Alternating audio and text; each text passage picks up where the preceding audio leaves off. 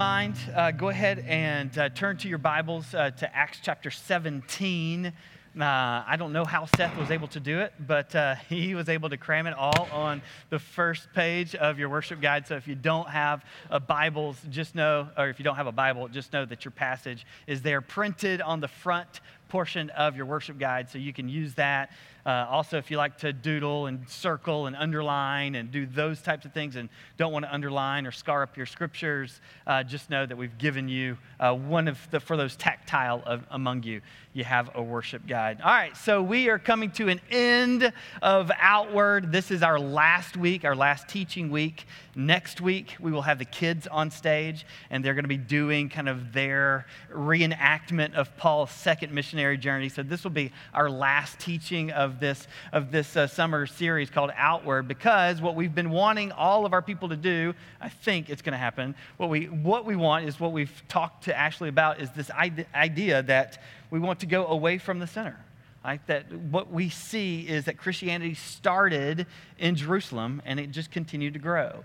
And the second kind of pod, you had Jerusalem. The second one, uh, pod was Antioch. And in both cases, it had this outward movement the church at Jerusalem just continued to grow outward. And then when the second sub in Antioch, Antioch started to grow and send out. And so, what we are trying to do as a congregation is to move our people out of their seats on Sunday morning so that we are away from center, where we are living an out word life, okay? This is where we've been for eight weeks. Hopefully, something has dropped in to your heart so you're able to say, Am I more inward or am I more inclusive versus outward and trying to be um, um, trying to live that way we also have and the kids are doing this as well we also have a memory verse hopefully you've been holding on to this verse maybe kinda sorta i'm not to have you raise your hands whether you've memorized this passage or not all right, but this has been, uh, we won't call it a memory verse. We'll just call it a, a, key verse if you haven't memorized it. All right, we'll call it a key verse. This is Acts 18. It says this And the Lord said to Paul one night in a vision, Do not be afraid. Now, I've highlighted a couple of things for us to kind of hold on to. He says, Do not be afraid, but go on speaking and this is where the outwardness of the series comes into play is the idea is that we are to continue to go on speaking. We're continue to go have our words project out. Do not be silent. If we're going to be missionaries if we're going to be gospel proclaimers these things have to be true of us. There has to be a speaking component and a, like a non-zipper mouth component now, there's a time to speak and a time to listen, those kinds of things. But as a missionary, we have good news, meaning that we have something to tell. That means that we are heralds of something. So go on speaking and do not be silent, for I am with you. And no one will attack you. Um, because this is where Paul is. Actually, the Lord is actually protecting him. And he says, um, No one will attack or harm you. And here it is For I have many in this city who are my people. These are the moments that we want for you to understand, to go on speaking, to not be silent, with this idea that there are many people in our city that want to and need to hear the good news of God. And just to piggyback on what Ashley says, these people have been, been sold a different bill of goods maybe a bad bill of goods about who Christ is and what God is. And so, as He has indwelled us with the power of the gospel, our job is to go on speaking, to not be silent, for we have many in this city. Uh, yesterday was a big day for America, right? Not that 4th of July wasn't big enough, right? But we had a big day yesterday. We celebrated 50 years of landing on the moon, everybody. Come on, America. Nottingham cannot claim that, Ashley. Mm-hmm. That's America right. All right. So, no, with all that's a big deal. We land on the moon. We have moon dust on our shoes. That's good stuff. So, 50 years. And so, we've been looking at pictures and hearing stories. However, there is a story that caught my attention this week that I did not know.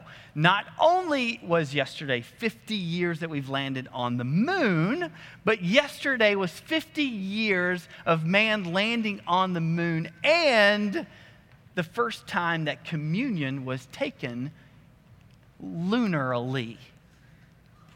So, did you know that when they got on the moon, Buzz Aldrin looks to Neil Armstrong and says, Hey, there's something I would like to do? And so he speaks into um, the, the microphone and he encourages everyone who's listening to take a moment and reflect on something that's transcendent. And so Buzz uh, Aldrin he pauses and he unzips his little zipper or whatever, and he has a little chalice of, of, of white wine, I believe, and a little wafer, and he takes communion there, like the first thing to do on the moon, and they take communion. And then over the microphone, he reads John 15. That's amazing. And so I continue to dig. I'm like, wow, this is great. Uh, the quote was, um, he was an elder of uh, a church in Houston, and he says, um, I've been talking with the pastor of my church, and I said I'd been struggling to find the right symbol for the first lunar landing. We wanted to express our feelings that man was doing, uh, what man was doing in this mission transcended electronics, computers, and rockets. That's a great quote, y'all. That's amazing. So we continued to dig, and then a year and a half before Apollo, what? 11, there was Apollo 8. All right, so 18 months prior that, Apollo 8 was orbiting the moon for the very first time. And so this was an, an amazing moment where we are looking and we are circling the moon for the very first time. As they are in orbit of the moon, the Apollo 8 comes over the radio and tells the audience, like, hey, we are now circling um, the, the globe. And we have something to share with everyone. So they clear their throats. There's three of them. They clear their throats and they begin to read Genesis 1. In the beginning, God created the heavens and they just continue and they fill like four minutes of space. They were said that at that moment that there were more people listening on, had a, their a radio wave attention than any other time on planet earth. And so how did they fill the space?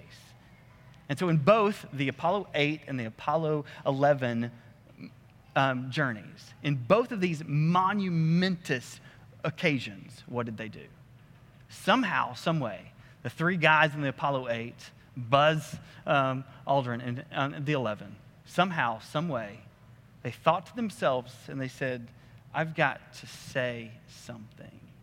I can't be silent because there are many people listening to me. And what we're trying to do for us in this, uh, the whole summer, was to try to get you to contemplate this kind of movement we can read Paul and we can all get overwhelmed. Like, there's no way that I'll ever become the Apostle Paul. And yet, here we have two pretty modern day, like, no one's ever been or circled the moon. And yet, they used each of those moments to give glory to God and point to his grandeur. How many of you, how many of us have you or I considered the influence that we have on others? So much so that we are convicted right? And they were convinced that when we were given a platform that we should say something to glorify God, to bring his name higher. It's not to us, O oh Lord, it's not to us, but to his name be the glory to all of this earth. That's the challenge this morning the challenge this morning is for us to just simply, as the Acts 18 passage tells us, is simply to just to keep on speaking. Can y'all say that? Just to keep on speaking, right? Just to keep on speaking. This passage that we're going to read today, this is the, the, the ending passage of our series. This passage will prompt us on how we are to do or what we're to say if we're actually going to speak. So, how are we going to do this? We're going to speak. The first thing we're going to see is that we're going to speak inside the culture. We're going to look at Paul. We're going to see that he has immersed himself in a pretty influential town. So we just need to realize that um, we can't speak outside of realms. We actually got to be inside the culture. That's important. The second thing we'll, we'll see is that um, we're speaking, right, on God's behalf, but we're actually talking to real people.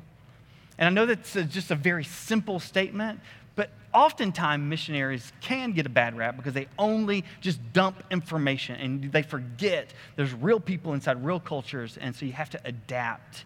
Contextualize is the official word. The third thing we'll do is that what are we going to keep on speaking? All right, we're going to keep speaking about God over and over and over again. So this is kind of baseline humanitarian where we just we just we just talk, we interact, we um, uh, we that we incarnate with people. And from here down, it's just this idea that when we speak, we can't just be buddy buddy with folks. We actually have to give people information of something that doesn't belong to us. That's we have to speak, keep speaking about God, and of course, we have to speak about salvation. And I'm going to try to do all that really quickly. All right, so we're going to keep on speaking inside culture. Um, whoop, let's not do that. Yeah. All right, so let's read first. Okay, so we are in Acts chapter 17, verse 16 and following. Now, when Paul was waiting for them in Athens, so this we have finally arrived in Athens. We're 220 miles from, um, from Berea. All right, and so he's had a long journey, but he lands here in, uh, in Athens. His spirit was provoked within him as he saw the city full of idols and in the same way that we see in Thessalonica and Berea, he first thing he does is so he goes into and he reasons in the synagogues with the Jews and the devout persons. Now this is where he breaks just a little bit. In that, um, he also uh, uh obviously reasons in the marketplace every day with those who happen to be there. We see that he's both engaging the religious, but now he's re- engaging the secular. Verse 18 says, Some of the Epicureans and the Stoic philosophers also conversed with him and said, What does this babbler wish to say? Others say, He seems to be a preacher of foreign divinities. That is because he's preaching Jesus and the resurrection. And they took him and brought him to the Areopagus, saying, May we know what this new teaching is that you are presenting?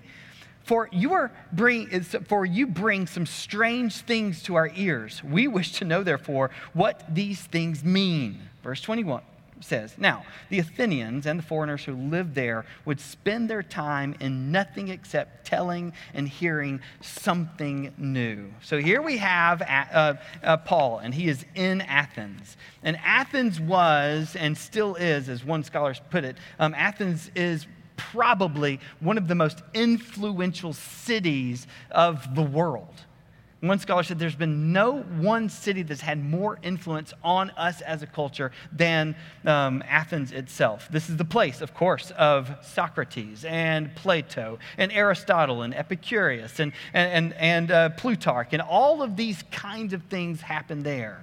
It's known for its art, its culture, its architect. There's poets, there's right. I mean, just this over and over and over. It's one of the, uh, the seven wonders of the world. This is, uh, this is the Parthenon, all right? Look at, I mean, just even now in the year 2019, it still looks amazing. And this thing has been sitting like that, destroyed for, for thousands of years. It actually got bombed, all right? And it's still standing. This thing is amazing. Athens is one of those places where just everybody wants to visit and everybody wants to go and see. Now, Paul was waiting, while Paul was waiting for them in Athens, instead of looking at the Parthenon, right, and instead of walking the streets and just seeing all the grandeur, what does it say? His spirit was provoked within him as he saw the city was full of idols. This place was amazing. And you could tell it really was, I mean, just a feat, one of the one, greatest wonders of the world. I mean, it's, it's a really great place. One of the greatest things that it had to give to society was this idea that all of these ruins and all of these structures were actually temples to pagans. And so as Paul walked, he would actually be provoked within him that this is just not right. And so, um, we see all kinds of things happen there. You see that this idea of, of the Epicureans, the Stoics, and the Areopagus, this is the, uh, the pantheon there, and this is, um, the, these are just ruins and all kinds of stuff. It's just really, really amazing. But it's set up on a hill, and that's what is called Mars Hill or, or the Areopagus, those kinds of things. So you just need to know that this place truly was an iconic place. What Paul does as a missionary was not to see how iconic it was, but instead, his heart was provoked. His heart was stirred. Instead of seeing the things that people elevated, he saw hearts that was truly broken besides him. And what do we see? We see that Paul was waiting in Athens, and as he reasoned in the synagogue with the Jews and devout persons, and here's verse 17, and he also does this in the marketplace every day with those who happen to be there. Paul was engaged not only just in Athens, right, and just being blown away at, at, those types of things, but he was actually in the middle of the city. He was inside the culture as we step in, we need to realize that as Paul, yes, at a large level, but he also got down in the streets and he talked at the market level. And he went to a place called the Areopagus. Now, the Areopagus was known for all kinds of things, right? First and foremost, as you see here, that he went there in verse 19 and he took him and brought him to the Areopagus. We're not real sure where uh, this is. We know that this is probably down here or up here. This is kind of what the Areopagus is. And so you don't need to know a whole lot other than it was a place of honor and it was a place where people wanted to go. And Paul, because of what he was able to say in the marketplace, was actually able to be dispatched to one of these places of honor. And here he stood right, in the marketplace and then also in the Areopagus. And he was in front of 30 of the world's brightest people. Paul had an, art, uh, an audience, both on the streets, right, and on the university. And he, and he was able to go back and forth between these two art, uh, audiences. As missionaries, as we are to keep on speaking, the question is where should we be? And we need to be where the people are. And the people are in the streets. And then they're also trying to have an understanding or a reasoning. And so this is where we need to be. So we need to keep on speaking to our culture. But we also need to understand that there are real people that, that with real questions. Notice if you go back to 18, it says, Now some of the Epicureans and the Stoic philosophers also conversed with him and said, What does this babbler say? Another says, He seems to be a preacher of foreign divinities because he's preaching Jesus and the resurrection. So this, that's when they brought him to the Areopagus. So we don't just talk to people inside the culture and inside the context, but we really are are talking to real people who may be Epicurean, or real people that may be Stoic, or real people that are actually inside the Areopagus. And so we see here, and we don't have to spend a ton of time wondering what an Epicurean is or a Stoic is here uh, in, in verse 18, but you need to realize that real people have real questions. These are the leading kind of worldviews in modern day. The Epicureans, uh, just for your notes, they're kind of free will people. Everything was by chance. Um, they felt no real responsibility for much. Their basic e- ethic was to eat, drink, and be merry. So they leaned on a life that, is, that leaned toward delight or comfort, right? Or pleasure or passion. Some of us lean that way. If you lean that way, you're more, you're more of an Epicurean. Then there's the Stoics, right? These are totally opposite. Stoic literally means porch or porch talk. And they leaned toward reason and rational thought. They thought that the main goal of mankind was duty or virtue or self sufficiency or honor.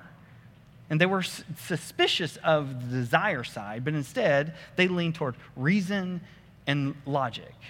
Or to put it another way, is they lean toward duty. So you've got two camps here one delight and one duty. for some of us, if you just looked at the year 2019, most of us would lean one way or the other. The reason you live your life is either rational and logical and kind of black and white. Or some of you have discarded that altogether and said there's no rules at all. And I just want to live for my desires and my passions and those types of things. Maybe, just maybe, we haven't evolved the way that we thought ha- we would have. Maybe we really are just delight seekers or duty seekers, even today. I would encourage you to think about just your bent of your heart, which way it would, it would um, lean. You possibly would be an Epicurean or a Stoic. The reason that's important is because if humanity leans one way or the other, even today, what Paul is walking into is he's talking to a worldview, but he's talking to your heart and he's, and he's talking to my heart, and he's saying, I have some answers for real people. As we speak, and as we engage and as we are missionaries, we need to realize that people have a worldview and they really are seeing things differently. And we're talking to real people with real questions. And these people, um, these people um, are likely to insult you. What does this babbler say? He must be a, a preacher of, div, of foreign divinities. He's teaching something new. You're bringing some strange things to us. And then in verse 32, others mocked.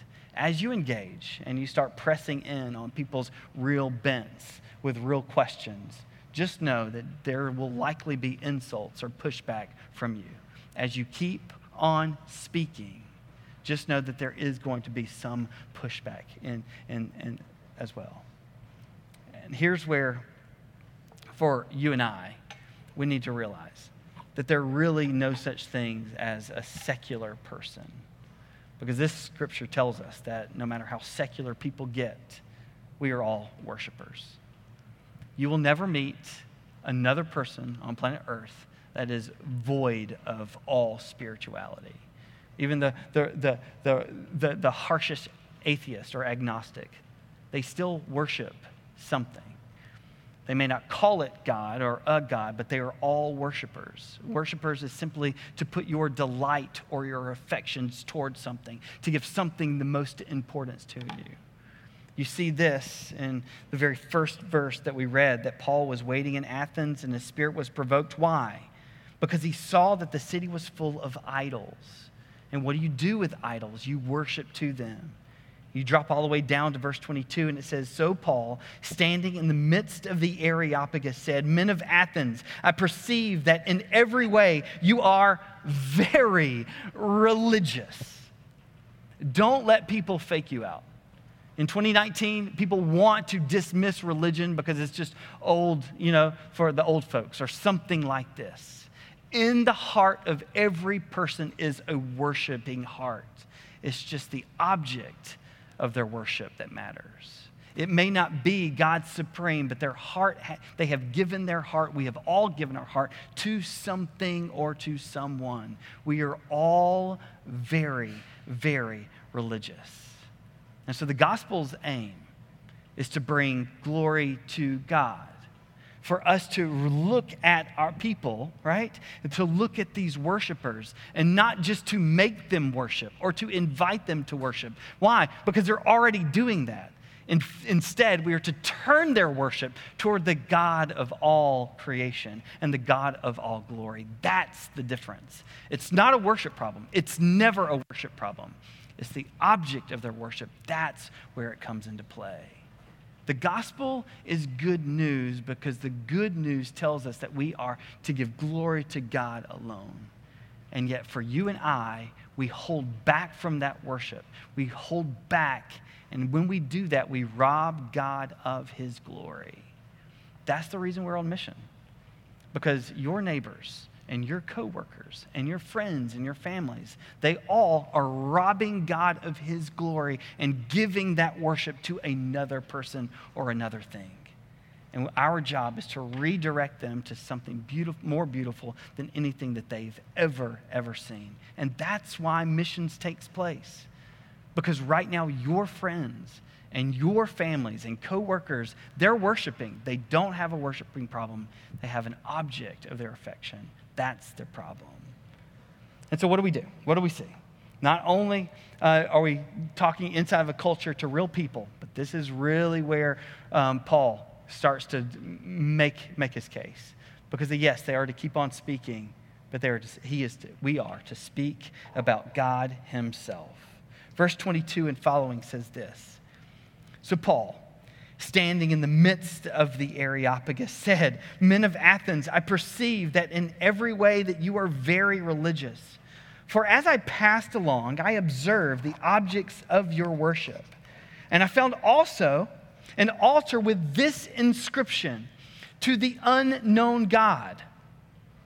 What therefore you worship as unknown, this I proclaim to you the God who made the world and everything in it, being Lord of heaven and earth, does not live in temples made by man, nor is he served by human hands as though he needed anything, since he himself gives all mankind life and breath and everything.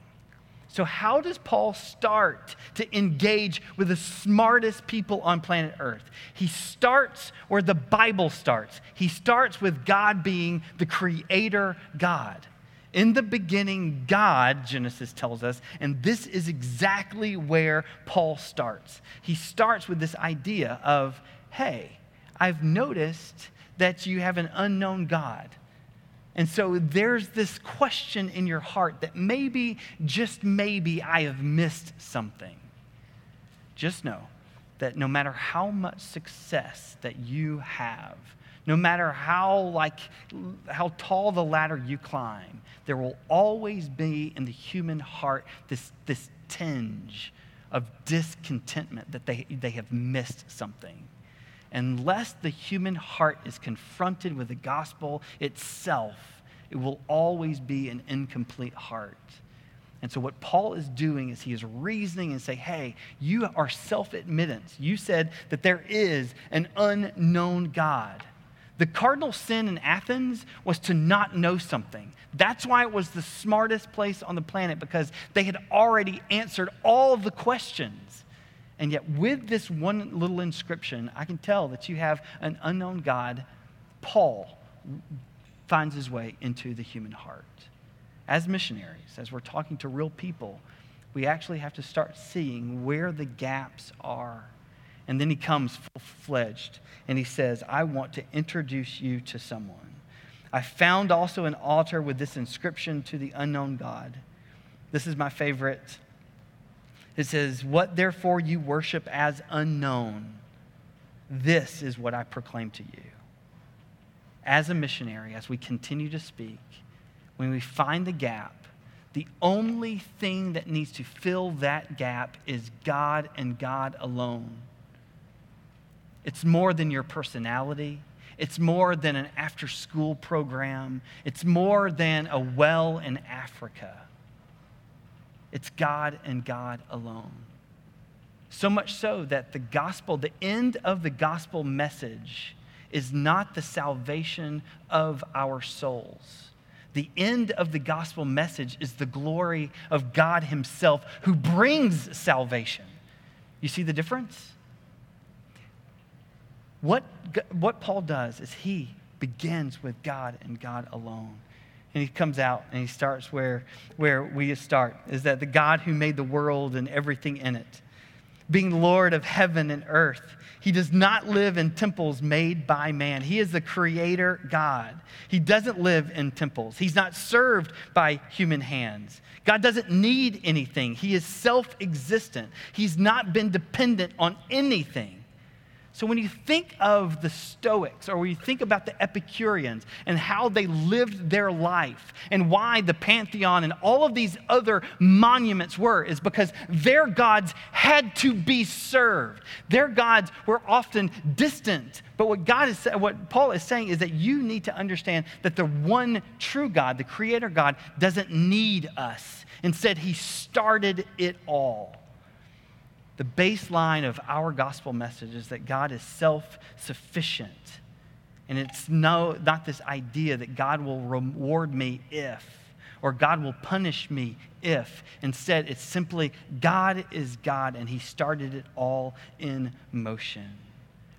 So he says that uh, he has made the world and everything in it, the heavens and the earth. He does not live in temples made by man. He's not served by human hands as though he needs anything, but instead, and this is where he turns, he turns from the Creator God. He then turns and he says, Because he has given all mankind life and breath and anything and everything.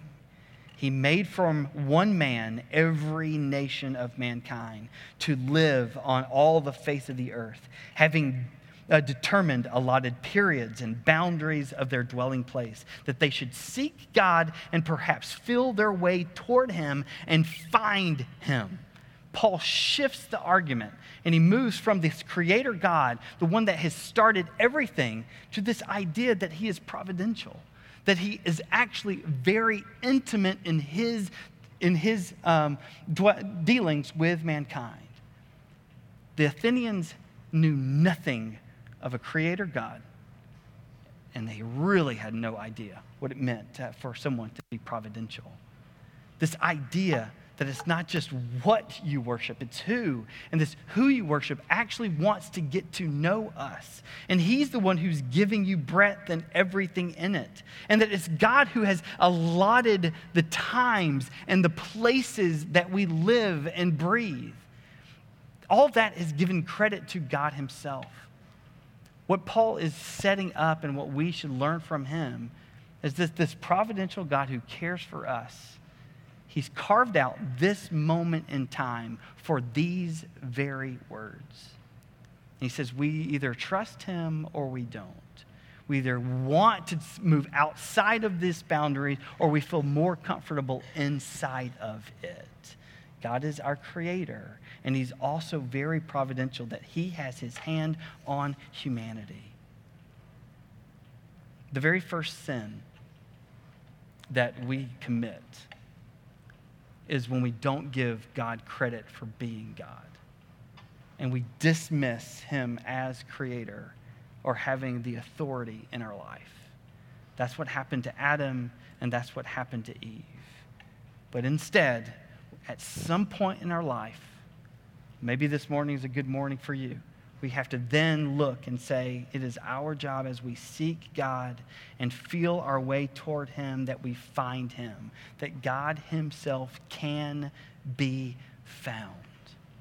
God's providence over all of humanity, and then also our responsibility, responsibility to understand Him and love Him fully. And so we speak into culture, we speak to real people, we speak about God and then we keep on speaking about the most glorious news of all about the person and work of Jesus himself. This is where Paul ends, and this is where we end. This is where we start. This is where we end. This is the final enunciation is about salvation. This idea that on us we should seek after God and that we should find him Verse 28 because in him we live and move and have our being, for we are indeed his offspring.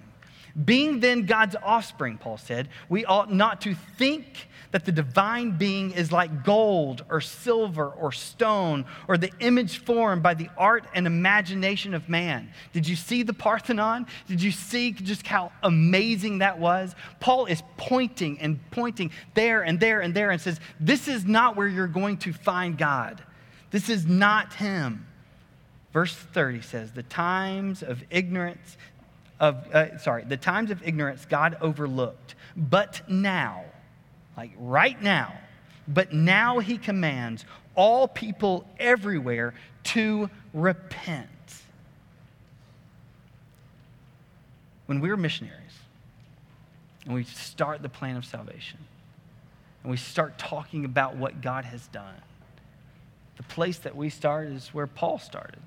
The place that we start is where Jesus starts. He says, The kingdom of God is near. Repent right? The kingdom of God is here. So we start where, where Paul and Jesus would start and John the Baptist would start, is the idea that our heart is going this way. And our worship is going this way. And the word for repentance is simply to turn around and to give affection to another place or another thing. And so for you and I to know that we are to call people back toward an allegiance to God and God alone. For the time of ignorance of God has overlooked, but now he commands all people everywhere to repent because he has fixed a day on which he will judge the world in righteousness. The second thing that Paul does, which is shocking to you and I, is that he doesn't just call people to repent. It's like, hey, you need to stop worshiping there, you need to start here. But this idea that he actually draws a timeline and says there's more than just right here and right now. Now is the time for repentance. But he immediately goes to the future tense for you to think about what happens when you die. Paul is very strong at this point. Both the Epicureans and the Stoics would, would say that their bodies just, just kind of went into the ground or evaporated or something like that. There was no afterlife. With Paul's message and with our message, there should be a sobriety about it. We should be sober minded that this world is, there's more to this world than what we see he comes out pretty heavy and he says, There will be a judgment. And how we will be judged in righteousness is very clear in this moment. He says, For you, everyone to, be, to repent, because he has fixed a day on which he will judge the world in righteousness. And here's the key of the whole passage by a man. The plan of salvation comes through a man, the man, the one man, Jesus Christ, whom he has appointed. And of this he has given assurance by, uh, by raising him from the dead. The gospel message is devoid of all of its power if you do all of that right and you forget about the one man, the man who has defeated death itself, both sin and the grave are nothing to Jesus and Jesus alone. God's asked us to be missionaries, and missionaries naturally just speak. We speak inside of a culture, yes. We speak to real people, yes we speak about God and how glorious He is and how good He is. We also we speak into the plan of salvation that has as its crux the person and work of Jesus Christ Himself. Those are the four things that Paul did. These are the four things that we we're asked to do. So, some things for you and I to consider is this. Like in verse 16, are you and I provoked? by what we see in our city and in our culture? When's the last time you had your heart stirred? The injustice, the false worship. Are you provoked? Maybe we should stop there. Like in verse 22, do you find or ask questions or find these points or these, these ports of entry? Where, yeah, I see that you have an unknown God. Let me just tell you about that. And so, as a good missionary, like, asking good questions and having the ultimate solution for those things are very, very true. Like in verse 24 Are you proclaiming the greatness of God to your friends and your neighbors and your coworkers? When's the last time you said something great about who God is? As creator, provider. And this is the harder part, but are you finding insufficiency in anything or everything but the gospel? There's no sports team that is as good as the gospel. There's no corporate ladder that is as good as the gospel. There is no achievement that is good as the gospel. There's even no, like, even if you go to, like, you deprave, like, uh, depravity, like, there's, there's nothing that you could withhold from yourself that is greater than the gospel. So, every worldview, whether you're a Stoic or you're an Epicurean, everything will have insufficiency with it. And so, we end today with a classroom of understanding these kind of spheres. But the question for all of us is are we even speaking This is how you speak. I think we have a long way to go in simply saying something, just to keep on speaking. As we pray and as we close, the challenge this morning this is how you do it.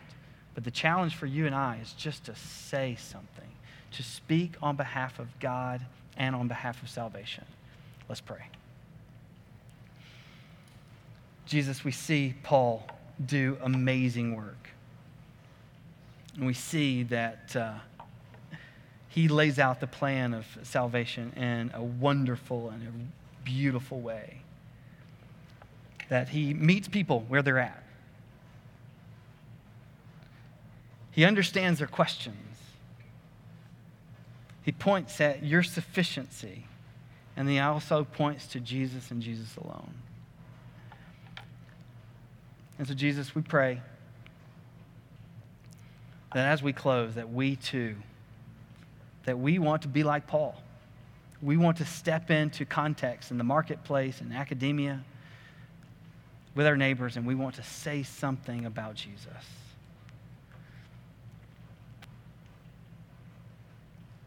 Challenge us now to say something on your behalf.